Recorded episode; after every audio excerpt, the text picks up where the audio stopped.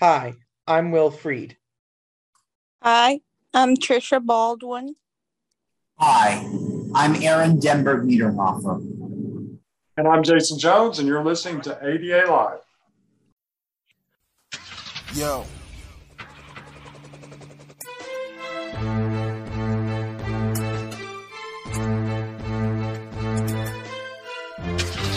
All right, let's roll.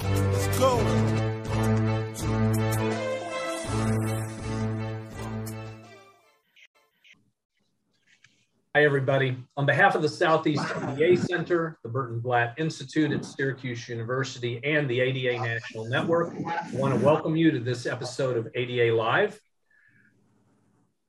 Listening audience, if you have questions about the Americans with Disabilities Act, you can use the online form anytime at adalive.org. The theme for National Disability Employment Awareness Month, or NDEAM, for this year, 2021, is America's Recovery, powered by inclusion. And it, it reflects the importance of ensuring that people with disabilities have full access to employment and community involvement during the national recovery from the COVID 19 pandemic. NDEAM is held each October to commemorate the many and varied contributions of people with disabilities to America's workplace and our economy. You can browse our website for ideas and resources for employers, community organizations, state and local government, advocacy groups, and schools so that you can participate in celebrating ND through events and activities centered around the theme America's Recovery, powered by inclusion. In recognition uh, and in celebration of this event, ADA Live is very pleased to welcome a panel of folks today to talk about their personal experiences in finding employment, making sure they have accommodation to do their jobs, and the importance of employment and career to community inclusion. Our guests today are Will Freed, Trisha Baldwin, Aaron Denberg Niederhofer, and Jason Jones, and I want to welcome you all to the show. I think probably the obvious place to start is to talk about your job or your career. So I'm going to start with with Will. Will, can you tell us a little bit about uh, how you come to be working at Fort Hays State College. I came from to my current role as the graduate assistant in accessibility services at Fort Hays State University from being an undergraduate student advocate during my four years at Salisbury University in Maryland, where I was constantly um, advocating for change for students um, with disabilities because I saw the struggle of students with disabilities at the college level having to navigate advocating for themselves for the first time. Because when students with disabilities transition from high school to college, not all their accommodations are given to their instructors, and it adds an added barrier. And, and I started to become passionate about advocating as a person with a disability for myself and um, um, and I learned during my college experience that I could be doing for this as a career to help other students with disabilities succeed at the college level. Great, thanks, Will. So, Jason, um, why don't you talk a little bit about your work and how you came to do it?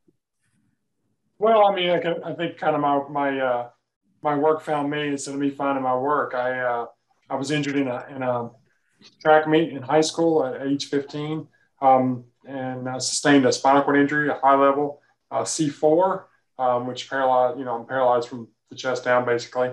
Um, and so, you know, the advocacy thing sort of started early.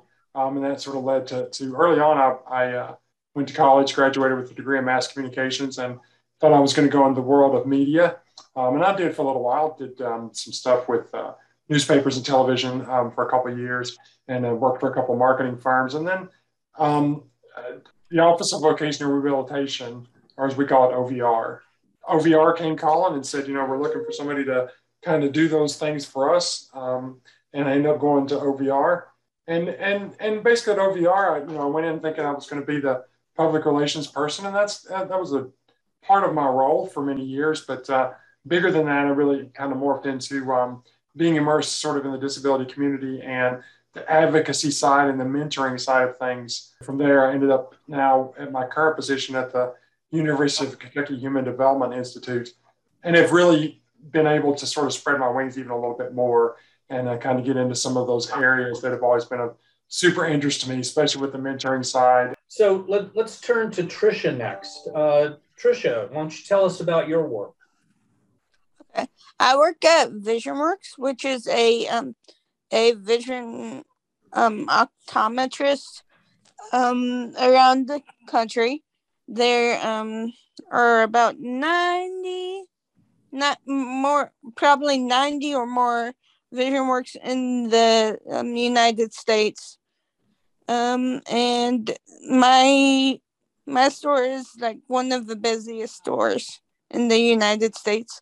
I work as a receptionist, a pre-tester, and also I work in dispensing, sometimes dispensing glasses and also putting up glasses.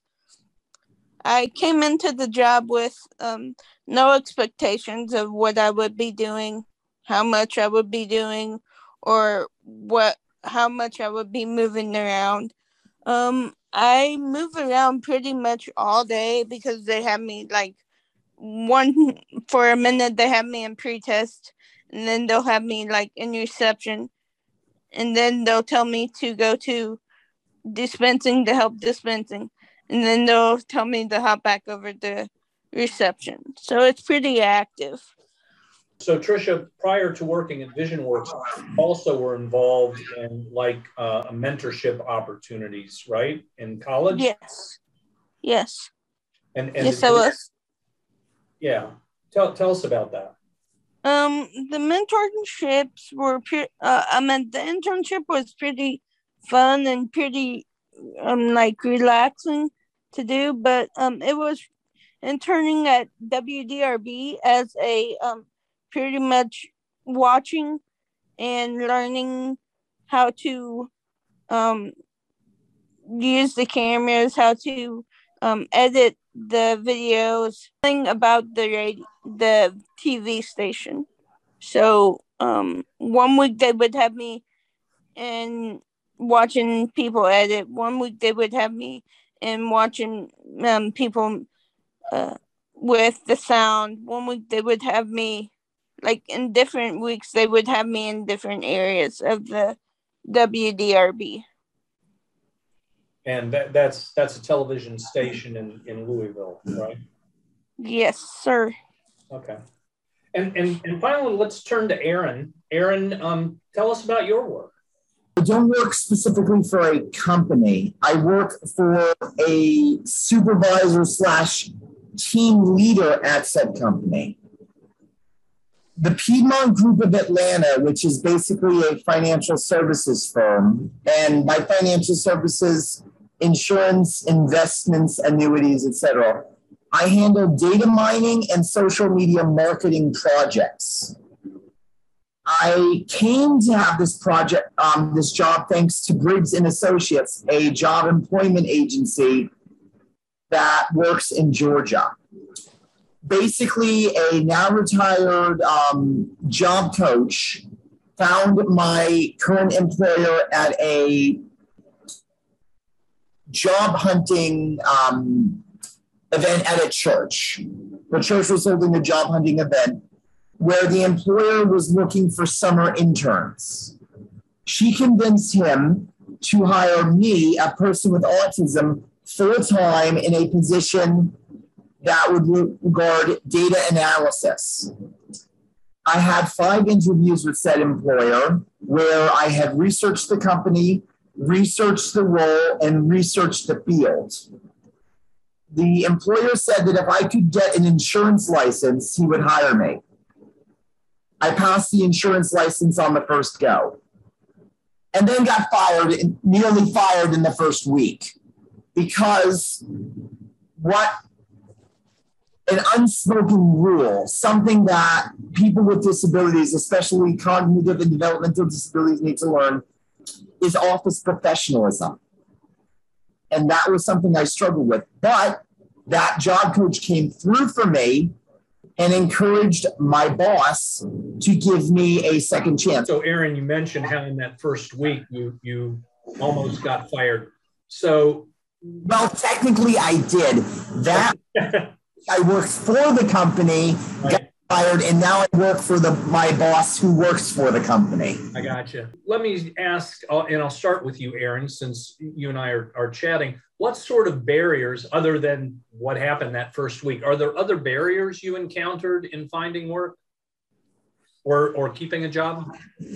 Well, you have to base for, when you have disabilities, you're held under a magnifying glass.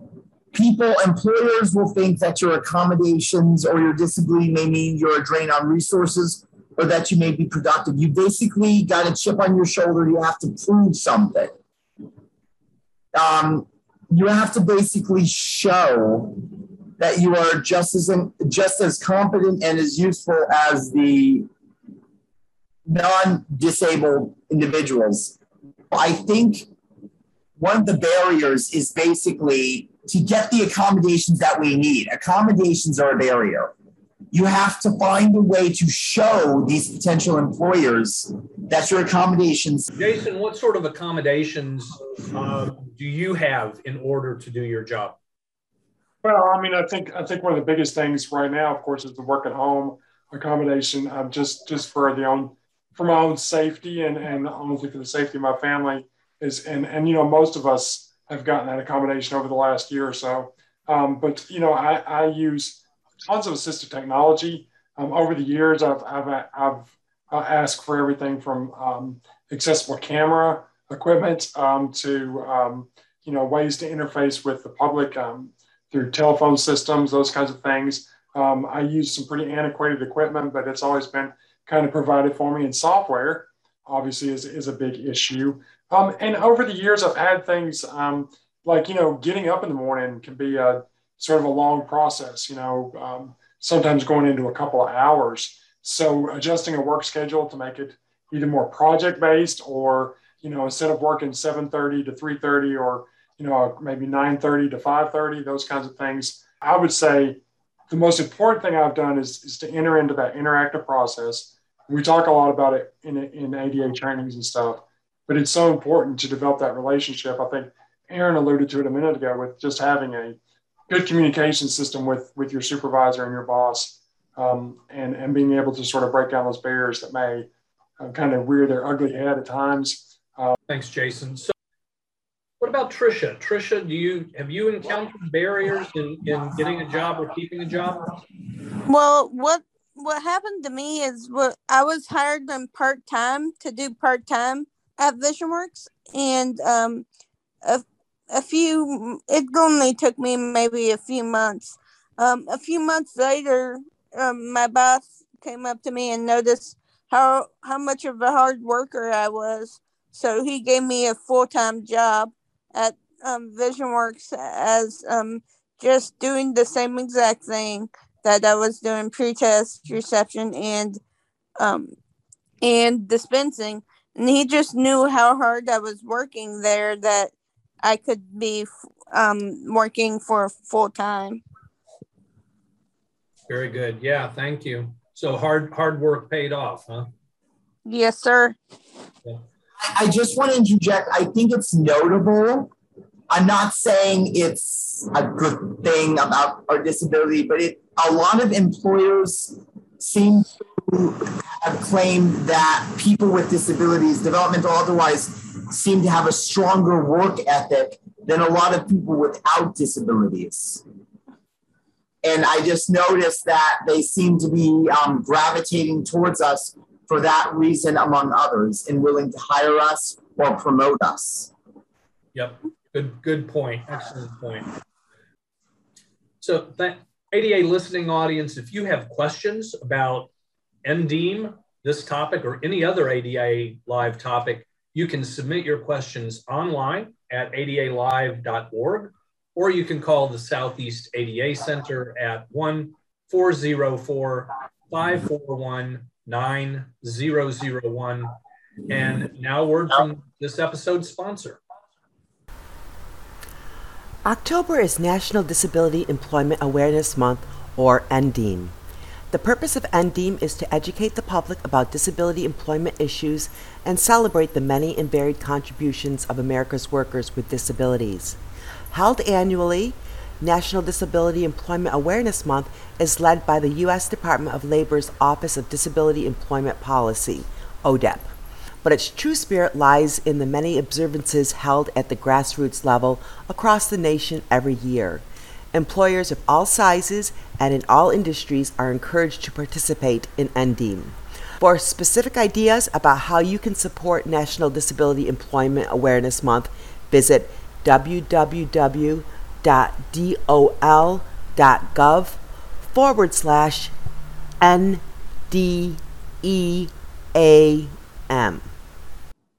So, welcome back. We're continuing our conversation with Will Freed, Tricia Baldwin, Jason Jones, and Aaron Denberg Niederhofer.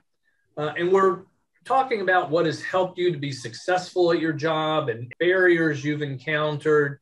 You know, the last year and a half, two years, it's been really tough with the pandemic. And I'm, I'm wondering, and I'll start with, uh, with Will, how has the pandemic affected your job? With being working in accessibility services um, at Fort Hays of State University, I've been fortunate to be able to work um, in person since last year when I have um, started. But I mean, but with this pandemic, the one thing that I mean, that was different was that more students with disabilities were taking exams online. We're doing some traveling, I remember, at, at some very difficult times. So I'm glad you stayed safe. Tr- Tricia, has the pandemic affected um, your employment um, at all? It, it hasn't really affected it. It's just like we don't have a lot of customers coming in, but we do sanitize and also clean after each customer. So, like the machines, we clean and sanitize after each customer. The doctor's rooms, we sanitize and clean after each customer. And it just hasn't really been an issue. But some people do walk in and they're like, um, we have our vaccine. And I'm like, well, we're still a medical facility. So we do require masks in our facility. And they're like, that's crazy.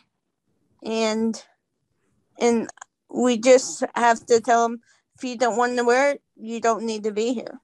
Yeah, your experience is a little different, trisha because I mean, you guys are an essential service, right? I mean, without glasses, you know, a lot of us are at a tremendous disadvantage. Aaron, how has the pandemic uh, affected you and your work?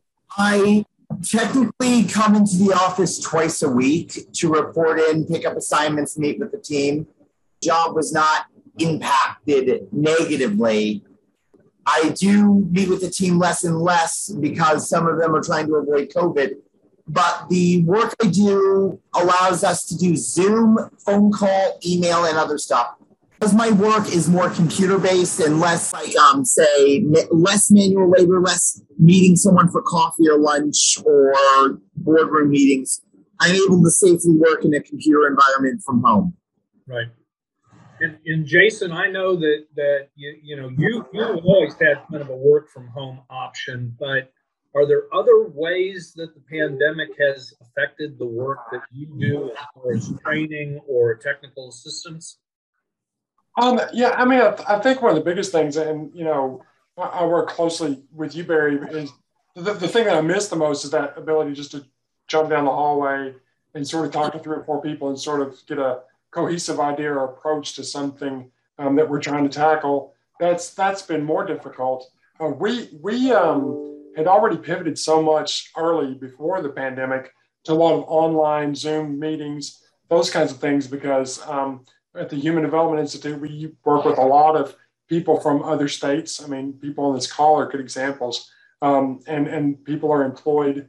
You know, we have we have people that work for HDI in Atlanta and Indianapolis and all parts of the state. So so we had already sort of kind of we were sort of trailblazers, I think, in that. I think we've actually been maybe more efficient um, over the last year or so. Um, but uh, I think the, the most difficult thing is is that the, the community of people with disabilities and, and people um, who are kind of the stakeholders and, and those I would call maybe the helpers or um, the people that are really trying to get out there and make a difference, uh, we're pretty, we're, we're, we seem to be a little stronger when we can sit down, bounce ideas off each other and that kind of stuff. And not being able to be in a room together has been uh, probably the most difficult. Um, but as far as being efficient, I think we've, we've done pretty well. Yeah, it's that that informal collaboration is the greatest thing I think that we have lost. Um, yes. And so I'm going to stay with you, and this is really a question I've always wanted to ask you. Can you tell me who or or maybe what was the biggest influence uh, in in your life in in moving toward your employment goals?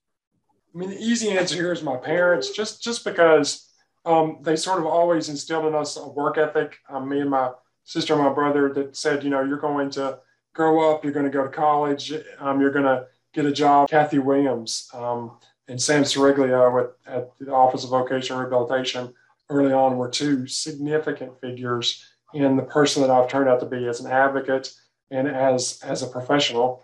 Um, I would say Tom Gravitt, who I consider um, my, my mentor, um, another person with a spinal cord injury, I saw him work and I saw him get up every day and I saw him do the things that he needed to do. And I met him in rehab when I was 15 years old um, and thought, hey, here's a guy that looks like me and uh, has a lot in common with me and is um, um, doing all the things that I want to do. Will, how about you? yeah, so um, I've been very fortunate to have some very supportive professors during my time as a student um, at Salisbury University who've who have pushed me to go above and beyond. And it started during my sophomore year in college with a um, distinguished professor in the Department of Conflict Analysis and Dispute Resolution in Dr. Um, Thomas Boudreau, who had me do a policy proposal. And it was more related to changing classes around to be like more inclusive to individuals with disabilities. And he's someone that grew up as being um, deaf and didn't speak until he was age five and he's someone that that that really appreciated my work and told me like how brilliant I was and at that time I was kind of trying to figure out what I really wanted to do um, with with my career as well as getting the opportunity to be to be taught by Dr. Dean Ravizza who's one of the top internationally known adapted physical educators in the country and are really incorporated and talk and, and putting more about adaptation theory to push my disability um, advocacy forward and telling me like I didn't have to hold myself short and having ability and really pushed me and joked with me to, because he knew that I could do well is thanks Will. Um, Trisha how about you yeah, um, my parents have really been a advocate. Um, a, have really been the help to me, and also um, my swim team. They were encouraging me. They knew I wanted to work, and they were encouraging me to just pursue a job, any job that I wanted to do. And then I thought, well, I could work at Uh, as a retail person and then I was like, well, I know someone that that works there and they might, you know, help me with finding a job. So I was like, okay, I'm going to try that route first. Right. That's always very helpful knowing knowing somebody. Aaron, how about you? You have somebody or something you think is a big influence in your reaching your employment goal? um, besides my mom and my current boss, as a child till adulthood, I had little to no friends, couldn't drive till I was 25, had little to no social skills or applicable skills whatsoever. The what biggest influence was my desire to be somebody to be something, to do something, to be ha- gather leading in my life. So I was so frustrated with the situations that the influence led me to have a desire to improve myself constantly, learn new things, try new things. expand my mindset, abilities, and life. So, it, I guess the biggest influence was my desire to change my life to one that I could be proud of rather than hate it. And well, I drive now. I, I was able to keep a relationship for three years. I'm able to hold on to a job for three years. I have friends. And um, well, I'm here right now. So I guess sometimes not many people may think of it this way, but if you are willing, but if you can convince yourself to do something, you can be your own biggest influence so long as a few people who aren't necessarily that big influence give you a little push or encouragement. Uh, that's very good. Um, so earlier, we had had mentioned uh, accommodation and you, you know jason you had mentioned um, the interactive process. So let me let me start with jason. How do you think the ada has had an impact on the employment of people with disabilities? Well i, I think i think probably a little more on a macro level the ada has had an influence because of just the ability to see disability um, you know, I was injured the year that the ADA was signed, um, so I don't, I don't have as much of a concept of what it was like before, um, but I have seen what it has become over the past um, 30 plus years, and I think that that society's acceptance of disability, although nowhere close to where it could be, um, and absolutely not uh, where we want it to be, um, it has morphed into more of a we see people with disabilities and we see people with autism, we see people who are deaf and blind, and we see people with physical and mental um, disabilities, um, intellectual disabilities. And, and so I think overall in society, it, it kind of gives us a little more perception that, okay, we're all kind of the same.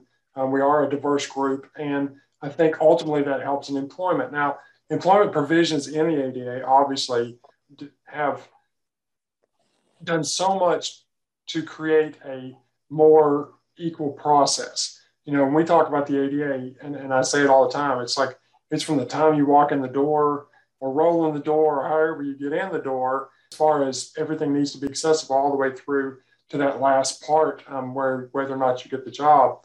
Um, when disability does not have to play a significant role in that decision uh, for that employer, it makes a big difference and it definitely levels the playing field. I, am proud of, of where of, of how far we've come and I'm saddened by how far we have to go. Yes, very well said. Will, how about you? How's the ADA been beneficial to people finding work? Yeah, I feel like the ADA has definitely, I mean, made buildings more, I mean, accessible for people with disabilities since uh, since 1990 and, and and incorporating wheelchair ramps has been allowing people with disabilities to to get employment because there's wheelchair um, ramps um, as well as sign language interpretation being accommodated for individuals who are deaf and hard of hearing. That's i mean been a big thing because it's something that they need in order to succeed as well as being inclusive of screen readers for folks who are blind um, and um, and visually impaired and um, and the one thing that definitely, I mean, has helped the ADA um, build is, definitely including in being more aware of universal de- design to go above and beyond the ADA for folks who have disabilities, as well as incorporating the, the disability justice framework, which was created by Sins Invalid, which is a disability performance um, group that does a lot of um, activism and especially utilizing a the principle called collective access, which we need to do more that individuals with disabilities have different needs that might be going above and beyond. Like they might need like a more comfort spaces for them, more uh, decompression, because the intersection of mental health and disability and trauma need needs to be aware of. And we have to still, as a society, realize that anybody can acquire a disability at any time in, in their life and that disability is the largest minority group because of that. It's still something that society has to believe and we have to keep on changing the attitudinal barriers about this. Will, you know, one one of the things that that that we say at Burton Blatt Institute is we are all just temporarily able, right? Aaron, what what about how has the ADA helped uh, people find work and become employed? Given how the workforce can be extremely close-minded and may not necessarily listen to people with disabilities, but may listen to job coach agencies, job coaches, or organizations that um, have been recognized by groups like ADA. I would say Briggs and Associates has been proof that ADA has managed to achieve impact in allowing people with disabilities to hold on to their positions. It's one thing to get a job, holding on to it, improving it, that's a lot can be a lot harder. And I think ADA has played a huge role in allowing for job uh, retention, job promotion, and um, especially accommodations for people with disabilities. So I would not be where I am today without a good part of what ADA has done for me. Do you have anything to add, Tricia? Um, yeah, I just think ADA was is like a good program because a lot of people don't understand that people with disabilities can work as hard as people without disabilities and work as much as people without disabilities do. A lot of employers don't understand that and think when people with disabilities come in, they're like, we're not going to hire her because she has a disability. But sometimes they do hire people because they think they could be a good candidate. That's that's yeah. an excellent point. So let's let's wrap this up, and I, I want to ask you guys each a question, and if you could answer it in just one sentence, okay? if that's possible. Do you have any advice in one sentence for somebody just starting a job search or a career, Jason? Um, man, you say one sentence that that makes it difficult. Um, if I had advice, I guess it would be look for something that's going to suit you and the person that you're working for well, regardless of disability, and enter into that interactive process as soon as possible. How about you, Aaron? One sentence advice for somebody. One, do not burn bridges between any groups of people. Be neutral on politics and religion, and get a minimum of six hours of sleep. Use only one to two cups of coffee per day. Excellent. That will also that will not only help you in terms of getting potential jobs through your network, but also holding on to them. Let me just cap off my sense by saying it's not just what you know that will help you get your job. Who you know can be just as or even more important. Good advice. Thank you, Aaron. Tricia, you have a bit of advice? Mine is you can do whatever you put your mind to. Like, even if you don't think you could do something, you could always just try it. And if you fail, you tr- get up and try again. That's always great advice. Wilfrey, you have the last word. As Ed Roberts would say, just go out there and change the old attitudes. Perfect, perfect way to end. So I want to thank you, Will, Jason, Aaron, Tricia, and I want to thank our ADA Live listening audience for joining us for this episode. To access ADA Live episodes, visit our website at adalive.org. All those episodes are archived with streamed audio, accessible transcripts, and resources. You can listen to ADA Live on our SoundCloud channel. That is soundcloud.com forward slash ADA Live. You can always download ADA Live to your mobile device. Uh, go to the podcast app and search for ADA Live. Remember, if you have questions about the ADA, you can submit them anytime online at adalive.org or contact your regional ADA center at 1 800 949 4232. And remember, those calls are always free and they're confidential. ADA Live is a program of the Southeast ADA Center. Our producer, Celestia Razda, with Beth Miller Harrison, Mary Morter, Emily Ruber, Marcia Schwanke, and me, I'm Barry Whaley. Our music is from Four Wheel City, the movement for improvement. We'll see you next episode, everybody. Be safe.